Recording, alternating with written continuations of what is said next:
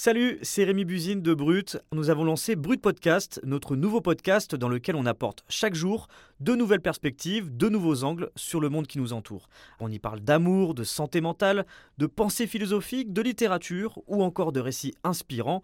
Alors pour ne rien louper, abonnez-vous à Brut Podcast. Je vous dis à bientôt et bonne écoute.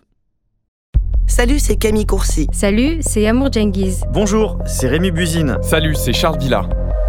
Vous écoutez le nouveau podcast original de Brut et Spotify. On vous raconte des histoires inédites, intimes, avec des personnes parfois considérées à la marge. On vous emmène dans des lieux difficiles d'accès pour vous faire entendre ce qu'on ne peut pas montrer. Défense de filmer. Le micro va ou les caméras ne vont pas. Salut, c'est Charles Villa. Dans cet épisode de Défense de filmer, on a enquêté sur le chemsex. Un phénomène de double addiction au sexe et à des drogues qu'on appelle les NPS, les nouveaux produits de synthèse. C'est un phénomène qui touche principalement la communauté gay et qui s'est notamment amplifié avec l'apparition des applications de rencontres géolocalisées comme Grindr ou Scruff. Moi, clairement, le chemsex est arrivé dans ma vie pour apaiser une solitude affective et le fait que la quarantaine, ses repos, seul, à Paris. Il y avait des soirées, notamment pendant les confinements, où je me sentais hyper seul, hyper isolé. Et en fait, j'avais besoin de contact humain. Le chemsex, pour moi, c'est clairement une bulle où pendant 12 heures, ces problématiques de solitude, de célibat, de manque affectif, je vais les oublier. Et je ne vais pas penser à tout ça. Donc ça va être une manière d'échapper à un quotidien qui peut être parfois très compliqué. La voix que vous venez d'entendre, c'est celle de Romain. C'est un gars qui a une quarantaine d'années, il pratique le chemsex régulièrement et pour le moment, il ne souhaite pas arrêter. Pour préserver son anonymat à sa demande, son prénom a été modifié. Pour Défense de filmer, Romain a accepté de témoigner auprès du journaliste Raphaël Gribe Marquis, qui travaille sur le sujet du chemsex depuis quelques années. Salut Raphaël. Salut Charles. Déjà, est-ce que tu peux nous expliquer un peu plus en détail comment t'as rencontré Romain et pourquoi son témoignage t'a semblé aussi important ? Alors, j'ai rencontré Romain grâce à l'association HEDS. C'est un collectif qui lutte contre le VIH et les hépatites. Le témoignage de Romain y résume en partie la situation collective de la communauté gay face au chemsex. Il est informé sur les drogues qu'il prend et tu l'as dit Charles, il ne souhaite pas arrêter. Je l'ai rencontré chez lui au mois de novembre et il m'a parlé très ouvertement des produits qu'il consomme pour augmenter ses performances. Merci. Il a aussi tenté de me décrire les sensations qu'il explore pendant un plan chems. Et bonjour. Salut. Tu vas bien ? Ça va et toi ? On est vraiment très très voisins. J'ai cru te voir sur Grindr. Oui. Alors, je m'appelle Romain, j'ai 40 et quelques années. Je suis chemsexeur depuis 2009, avec des périodes très très sur courant alternatif, c'est-à-dire des périodes avec des arrêts, des reprises des arrêts. Et là, de manière assez constante depuis 2015-2016. Alors, dans le passé, je prenais de la cocaïne et puis récemment, à cause des finances et plein de choses, je suis passé à la 3MMC. Ce qui a complètement changé ma sexualité, parce qu'en fait, je n'ai pas du tout le même comportement sous cocaïne et sous 3. Avec Romain, on va beaucoup parler en chiffres et en lettres, parce que c'est comme ça qu'on définit la plupart des nouveaux produits de synthèse qu'utilisent les chemsexeurs. La 3 dont il parle, c'est de la 3MMC. Il y a aussi la 4MMC ou méphédrone, la 4MEC, le MDPV. Ça, ce sont les catinones, des stimulants synthétiques dérivés du CAT. C'est une plante cultivée et très prisée en Afrique de l'Est et dans la péninsule arabique. On va pas se mentir, la catinone la plus populaire actuellement, c'est la 3MMC. C'est une catinone qu'on pouvait principalement au départ acheter via Internet. C'est-à-dire qu'il y a des sites dédiés qui ne sont pas en France, parce que c'est une catinone qui est interdite. Donc on peut acheter sur des sites dédiés qui sont en grande partie en Hollande. Et ces sites-là, on commande et la 3 est envoyée dans des plis extrêmement discrets. Et là maintenant, les dealers, notamment les dealers de cocaïne à Paris, ont compris que... qu'il y avait un marché à se faire parce que les plis, il y en avait certains qui étaient arrêtés à la douane, ça peut être un peu compliqué. Et donc, là, il y a pas mal de dealers, moi j'en ai deux notamment un, qui fait que de la 3 et qui, comme pour la cocaïne, délivre la 3 à la maison. Donc on va aussi parler de G pour GHB ou GBL. Ça, c'est un dépresseur sous forme liquide. Ça ralentit le système nerveux central et ça induit une sensation de calme et de détente. Le grand public connaît le G sous le nom de la drogue du viol, mais de plus en plus d'usagers en prennent de façon récréative lors de soirées et pour se désinhiber lors des plans chems. Ces jours-ci, il y a aussi le T de Tina, ça c'est le surnom du cristal meth. une méthamphétamine qui fait des ravages aux États-Unis et qui se diffuse progressivement en France, notamment chez les chemsexeurs. Et du coup, pour les gens qui écoutent ce podcast, peut-être qu'on peut expliquer comment tous ces produits se consomment ? Alors, le G, ça se boit, les catinones, ça se sniffe, et ça peut aussi se prendre par voie rectale comme un suppositoire, ou s'injecter en intraveineuse, et ça, c'est ce qu'on appelle un slam. Le cristalmètre, ça se fume. Dans un plan Chems, les usagers peuvent mélanger les produits, mais c'est pas obligatoire. Souvent, on a affaire à un mix de GHB et de catinone. Maintenant, Romain, lui, il prend que de la 3MMC, la 3, et il la tape, c'est-à-dire qu'il la sniffe. En plus d'être accessible facilement, c'est quasiment 2 fois moins cher que la cocaïne. Et en fait, la 3, ça a totalement modifié la donne. C'est-à-dire qu'avec la 3, je suis over-empathique, hyper empathique dans le toucher, dans l'embrasser. Et je vois récemment des plans que j'ai faits, mais les mecs, on était là, on se touchait, on se caressait. La 3, je tombe amoureux quasiment à chaque fois. Mais par rapport à la cocaïne, ça n'a rien à voir, quoi. C'est juste dingue d'être aussi connecté. La transpiration, on se baise, on a envie de rentrer dans le corps de l'autre, on se touche, on s'embrasse. Enfin, c'est d'une sensualité, c'est d'une force chimique sexuelle qui est juste incroyable. Ça me dérange même d'en parler comme ça, parce que du coup, ça a l'air vachement bien, alors que ça ne l'est pas, parce que ça fausse complètement Tiens, moi, sans 3, je ne sais pas si je pourrais me faire baiser. Chaque fois, on se dit, mais on se revoit, on va dîner ensemble, on va boire un coup, on se revoit dans 2 jours et tout. Et en fait, une fois que la 3 est passée, on ne se revoit jamais, quoi. Mais cette 3, elle fausse ça, c'est-à-dire qu'elle rend tout plus beau, plus sexy, plus sensuel. Et moi, ça a été une révélation par rapport à ça, quoi. En fait, Romain, quand il t'en parle, il a l'air hyper à l'aise avec sa pratique du chemsex. Ouais, c'est vrai que Romain, il est très bien informé sur le sujet, et donc on entend qu'il a un certain recul sur sa consommation. Mais il a aussi conscience du caractère addictif des produits, et notamment de ce que les spécialistes appellent le craving. Donc c'est le besoin compulsif et quasi inarrêtable de consommer. C'est-à-dire que d'un coup, tu vas te retrouver, tu vas avoir un stimuli, quelque chose qui va faire, ça peut être une bière, ça peut être un mec que tu croises dans la rue, ça peut être un message Grindr, un truc qui va faire que d'un coup, le craving, à ce moment-là, ton cerveau prend le dessus. Et la balance coût-bénéfice, elle change complètement. Tu te trouves toutes les excuses du monde. Le produit a pris l'envie, le produit, la libido a pris le dessus. Et là, moi, je ne maîtrise plus.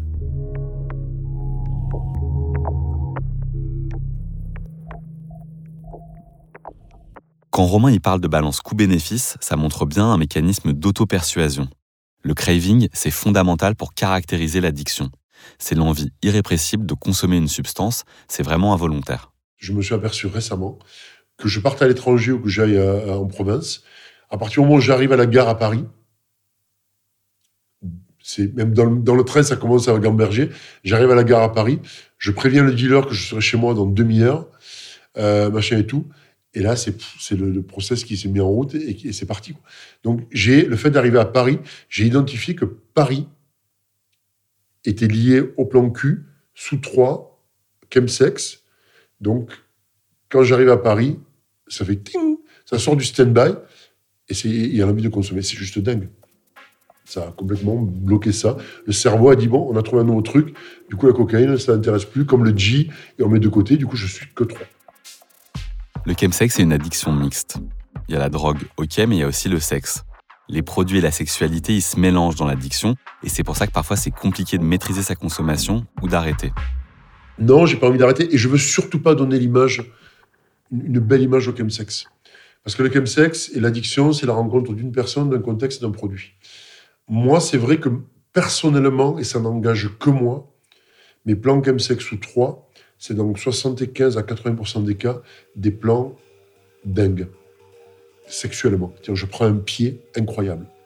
Et c'est pour ça que c'est très compliqué d'arrêter.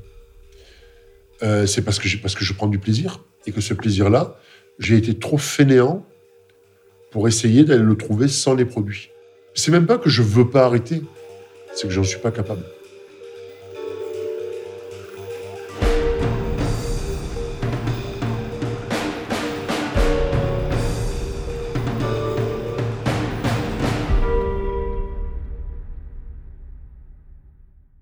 En fait, toi, Raphaël, ce qui t'intéresse depuis que tu bosses sur ce sujet, c'est comment on s'en sort, c'est ça ? Ouais, c'est au moins de savoir comment on peut se faire aider si jamais on en ressent le besoin.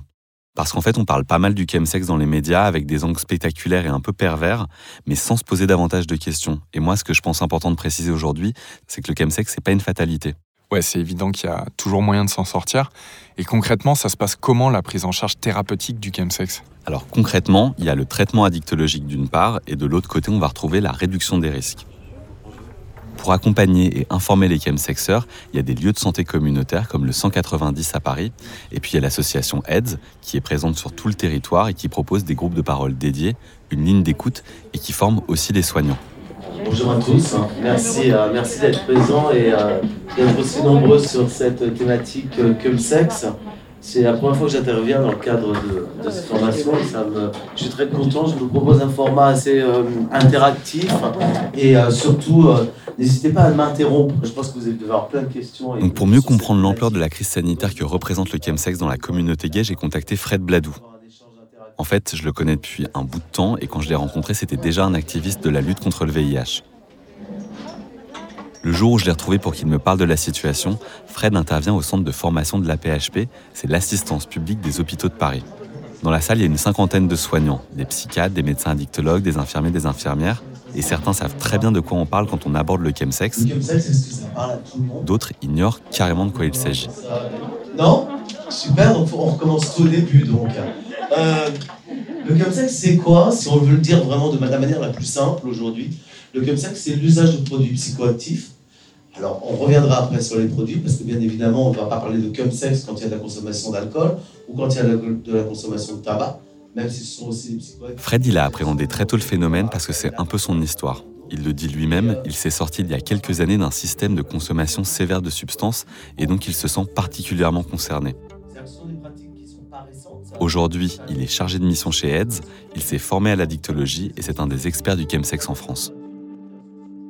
Très souvent, ce qu'on voit, ce qu'on lit dans la presse, c'est systématiquement un schéma assez racoleur ou assez sensationnaliste sur la question du chemsex, avec du sexe en groupe, avec des partous qui durent sur des marathons sexuels de 3 jours, 4 jours, etc. Ça existe, on ne va pas le nier, c'est bien sûr que ça existe, mais effectivement, c'est un peu plus nuancé que ça. Et donc le chemsex peut apparaître sous pas mal de formes, et beaucoup même à 2, et pas forcément sur 4 jours ou 5 jours. En tout cas, il se fait que dans des communautés à forte prévalence à VIH, hépatite, effectivement la question... C'est difficile de quantifier le nombre précis de victimes, mais concernant le nombre de morts, et contrairement à ce qu'on peut lire un peu partout, Fred Bladou, il n'est pas alarmiste. Pour lui, le chemsex, c'est pas une réplique de l'épidémie de VIH. Et surtout de l'hépatite C aujourd'hui. Il m'explique que les décès qui existent parmi les chemsexeurs, ils sont principalement dus à une overdose de GHB ou à des cocktails de produits qu'il ne faut vraiment pas mélanger. Par exemple, il ne faut jamais mélanger crystal meth, Viagra et poppers, c'est le désastre assuré. Des nouveaux produits qui n'existaient pas et qu'on ne pouvait pas trouver sur le marché. Mais statistiquement, et quand on compare avec d'autres drogues, et notamment les opioïdes, on se rend compte que le nombre de morts il est restreint. Ça, c'est grâce à la réduction des risques. Comme on ne peut pas empêcher les usagers de prendre de la drogue, on les accompagne et on leur apprend à le faire. Par exemple, comment on fait pour se protéger du VIH et des autres IST quand on est complètement perché ? Le recours au préservatif ou moyen de prévention comportementale n'est pas possible. C'est-à-dire qu'il faut cesser de mentir aux gens. Dire que quand on va être enfermé dans une sex party pendant 48 heures avec 5 ou 6 partenaires et que sur ces 48 heures, on ne va pas lâcher le préservatif à un moment donné, c'est juste se foutre du monde. On prend des produits pour oublier que ça existe, pour oublier qu'on est tenu par la contrainte, pour se libérer, pour sentir un espèce de truc de liberté et de « on peut faire ce qu'on veut ». Et d'un seul coup, on va leur dire « Ah ouais, attention, tu peux faire ce que tu veux après 12 heures de partous, mais n'oublie pas d'être un préservatif, c'est n'importe quoi. » En creusant un peu la question, j'ai compris que le véritable enjeu ici, en fait, c'était pas le VIH, pourtant souvent associé à la communauté gay. La plupart des chemsexeurs, qu'ils soient séropositifs ou séronégatifs, ils sont bien pris en charge par notre système de santé pour éviter une propagation de l'épidémie. Ça, c'est grâce aux trithérapies et aux protocoles préventifs de la PrEP. En fait, les véritables problèmes de santé pour la communauté gay aujourd'hui, ce sont des problèmes de santé mentale liés à une surconsommation des produits. On parlera de décompensation, de crise de paranoïa, de dépression. Et de l'autre côté, c'est la propagation de l'hépatite C. Un des gros sujets liés au chemsex est vraiment cette question de l'hépatite C, qui n'est pas une maladie rigolote du tout. Elle se soigne très bien avec les traitements aujourd'hui, mais dès lors qu'elle est prise à temps et dès lors que les gens se font dépister. Ça, c'est le volet réduction des risques. C'est vraiment le nerf de la guerre pour éviter que le consommateur se mette en danger. Et l'autre sujet qu'a évoqué Fred ce jour-là, c'est la question du sevrage. Comment on arrête le chemsex quand on le souhaite? Réguler la consommation plus le sevrage, on va parler de...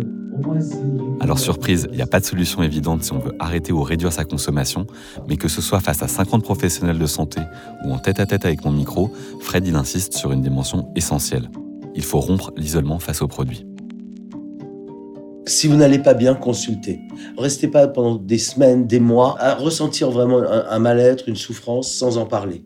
Aujourd'hui, il y a des hôpitaux, il y a des services hospitaliers, il y a des psys, il y a des addictos, il y a des assos qui vous reçoivent et qui vous traitent correctement, qui vous traitent même très bien, sans vous juger, sans vous inciter ou sans exiger de vous un sevrage, mais pour vous accompagner. Donc c'est mon premier conseil, il faut rompre l'isolement. Il ne faut pas vivre tout seul. Je sais que c'est dur, je le sais. Moi, je suis passé par là. Aller dire à quelqu'un, tu peux m'aider parce que je suis camé, c'est franchement pas quelque chose de simple parce qu'on a toujours peur que les gens nous regardent comme quelqu'un d'inférieur et nous méprisent. Aujourd'hui, faites-le. N'attendez pas d'avoir perdu votre boulot. N'attendez pas d'être contaminé. N'attendez pas d'avoir rompu avec votre mec pour venir nous en parler. Faites-le précocement. C'est pareil sur les dépistages. N'attendez pas de développer des pathologies. N'attendez pas d'avoir des abcès plein les bras pour venir nous voir. Faites le check-up.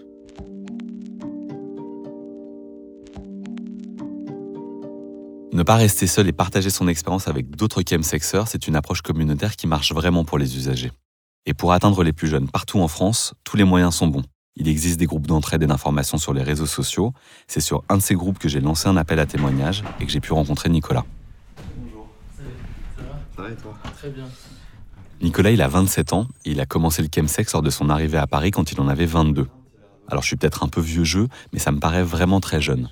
D'expérience pour les gays, c'est l'âge où on commence à peine à s'émanciper et où on se construit encore sentimentalement. Ça faisait un peu plus de 3 mois que Nicolas avait arrêté les produits quand on a discuté ensemble et il m'a raconté son parcours jusqu'au sevrage. La toute première fois qu'il a essayé d'arrêter, il a fait appel à une professionnelle. D'abord, ça a été vers une psy, une addictologue, que j'ai vue. Bon, j'ai dû faire 4-5 séances. Après ça, j'étais retourné donc, vers les produits. Et après, quand il y a eu vraiment un second éveil, je me suis dit que je voulais arrêter. J'ai commencé les groupes de parole. Donc d'abord en présentiel, ça aide énormément en fait, de parler avec des personnes qui ont traversé la même chose et surtout des gens qui ne sont pas au même degré d'avancement. Et en fait, d'avoir tous ces gens qui échangent et de voir en fait, que même dans leur vécu, leurs histoires, il y a énormément de similarités. C'est dingue. Donc on se dit que, je pense que c'est limite, ça m'a peut-être aidé davantage que de voir une psy. Vraiment, pour le coup. Donc c'est surtout ça. Après, en parler davantage, même si les gens ne se mettent pas forcément à ma place, ça a quand même fait du bien, en fait, de se dire que c'est pas un tabou, que c'est pas quelque chose qui est honteux, au final. Parce que c'est ça le gros souci, et je pense le point qu'il faut régler, c'est la honte, en fait, qui va avec. C'est casser ce tabou qu'il peut y avoir, que ce soit à ses proches, soit à sa famille, si on est en confiance. Au sein aussi de la communauté, il y a énormément de jugements, de jugements de valeur, de jugements physiques, enfin tout ça. Et en fait, c'est toute cette accumulation, je pense, de pression, d'injonction, de coller à quelque chose, d'être le bon gay à la fois pour les hétéros et le bon gay pour les gays. Justement, c'est tout ce truc, en fait, ça crée, je pense, une pression à laquelle on essaie d'échapper par tous les moyens. En fait, je pense qu'à trop nous mettre de pression sur le dos, on répond à ces pressions en validant un peu les clichés qu'on veut bien nous porter.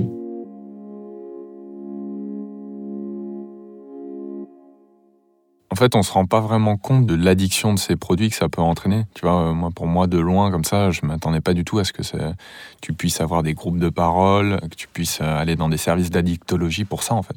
En fait, c'est très subtil comme processus d'addiction, comme mécanisme, puisque tu penses que comme... c'est limité à des plans cul. Ça va être un instant, que c'est pas une addiction comme le tabac, où tu peux fumer 3 paquets de clopes par jour, ou aller au troquet, boire des coups un peu quand tu le souhaites. Tu vois qu'il y a une espèce de faille spatio-temporelle qui s'organise autour de cette prise de produit. Et en fait, la sexualité, ça touche tellement à des endroits de la psyché qui sont complexes que... les produits que tu prends dans un contexte sexuel, en fait, ils impactent ta vie et ton quotidien en permanence. Ça veut dire qu'à chaque fois que tu penses au sexe dans ton quotidien, quand t'es au travail, dans la rue, en famille, enfin tu vois, genre on pense souvent au sexe en fait. Et ben tu penses plus seulement au sexe, tu penses aussi aux produits. En fait, le sexe et les produits sont entièrement imbriqués. Quand tu discutais avec eux, c'était quoi le truc le plus fort pour cette prise de drogue ? Est-ce que c'était le côté, tout l'aspect autour des injonctions de la société, des clichés qui tournent autour de la communauté gay, ou l'isolement affectif, le fait que ce soit des gens qui soient seuls, etc., qui aient besoin de... Bah, c'est un vrai mélange des deux. Je pense que cet isolement affectif et cette solitude, elle vient, tu vois, elle vient d'un héritage de la clandestinité de l'homosexualité, de la violence de l'homophobie aussi. Voilà, je pense qu'aujourd'hui, on est en 2021, on pense qu'être gay, lesbienne, bi, c'est très accepté, ou en tout cas, c'est accepté socialement, au travail, à l'école, dans sa famille. Et même si c'est accepté, en fait, on part de tellement loin, c'est des... Quand on se construit à l'adolescence, notamment, sentimentalement, dans un amour qu'on doit taire, qu'on doit cacher, en fait, bah, ça laisse des traces sur les corps, sur les esprits, des années plus tard. Je pense qu'on a aussi à faire face à un héritage de l'épidémie de VIH. Ce qu'a traversé la communauté gay, ce qu'on a traversé, c'est comme un Atlantide, tu vois, c'est une génération entièrement perdue, avec une maladie qui a été très stigmatisante.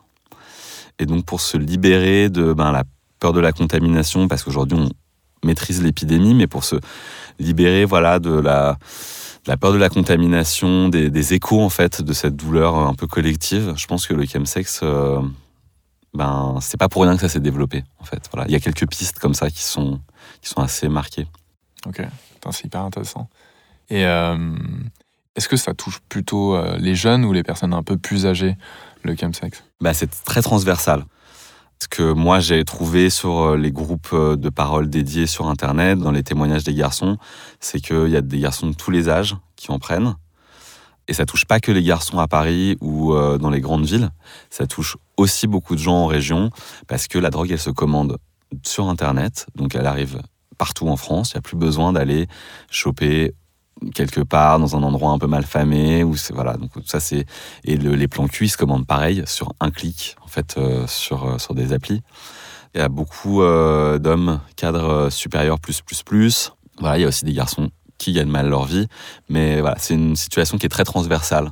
Et moi j'avais une dernière question, on entend surtout des hommes dans les témoignages, est-ce que ça concerne aussi les femmes de la communauté gay ? Alors, pour l'instant, chez les lesbiennes, on n'a pas entendu parler de chemsex. On sait qu'il y a des problèmes d'addiction à la cocaïne, à l'alcool, au tabac, enfin tu vois, genre les lesbiennes ne sont pas exemptes de l'addiction. Maintenant, c'est vrai que le chemsex a été identifié par les gays, ça a été travaillé comme langage, comme communauté, comme système de prévention communautaire, d'autosupport, plutôt par les gays. Et aujourd'hui, on se rend compte qu'avec la diffusion de la 3MMC notamment, dans les milieux festifs, ça touche aussi les hétérosexuels par exemple.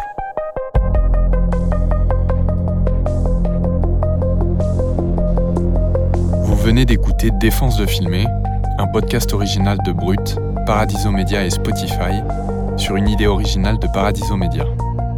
Merci à Margot Chédid et Fred Bladou de HEDS et à Laurence Verrani et Éléonore Duvaux de la formation Addiction sans substance au Centre de formation continue de la PHP. Merci à Sinamir, rédacteur en chef, Anne-Cécile Kiri, productrice, Laurine Norman et Annabelle Mora à la coordination éditoriale, Théo Albaric à l'enregistrement, Adrien Leblond, réalisateur et mixeur, Benoît Dunègre, directeur des productions, Oriane Bétoni et Amy Faconi à la production, Laurent Lucas, Mathias Illion, Louis Daboussi et Lorenzo Benedetti à la direction éditoriale. À bientôt pour un nouvel épisode.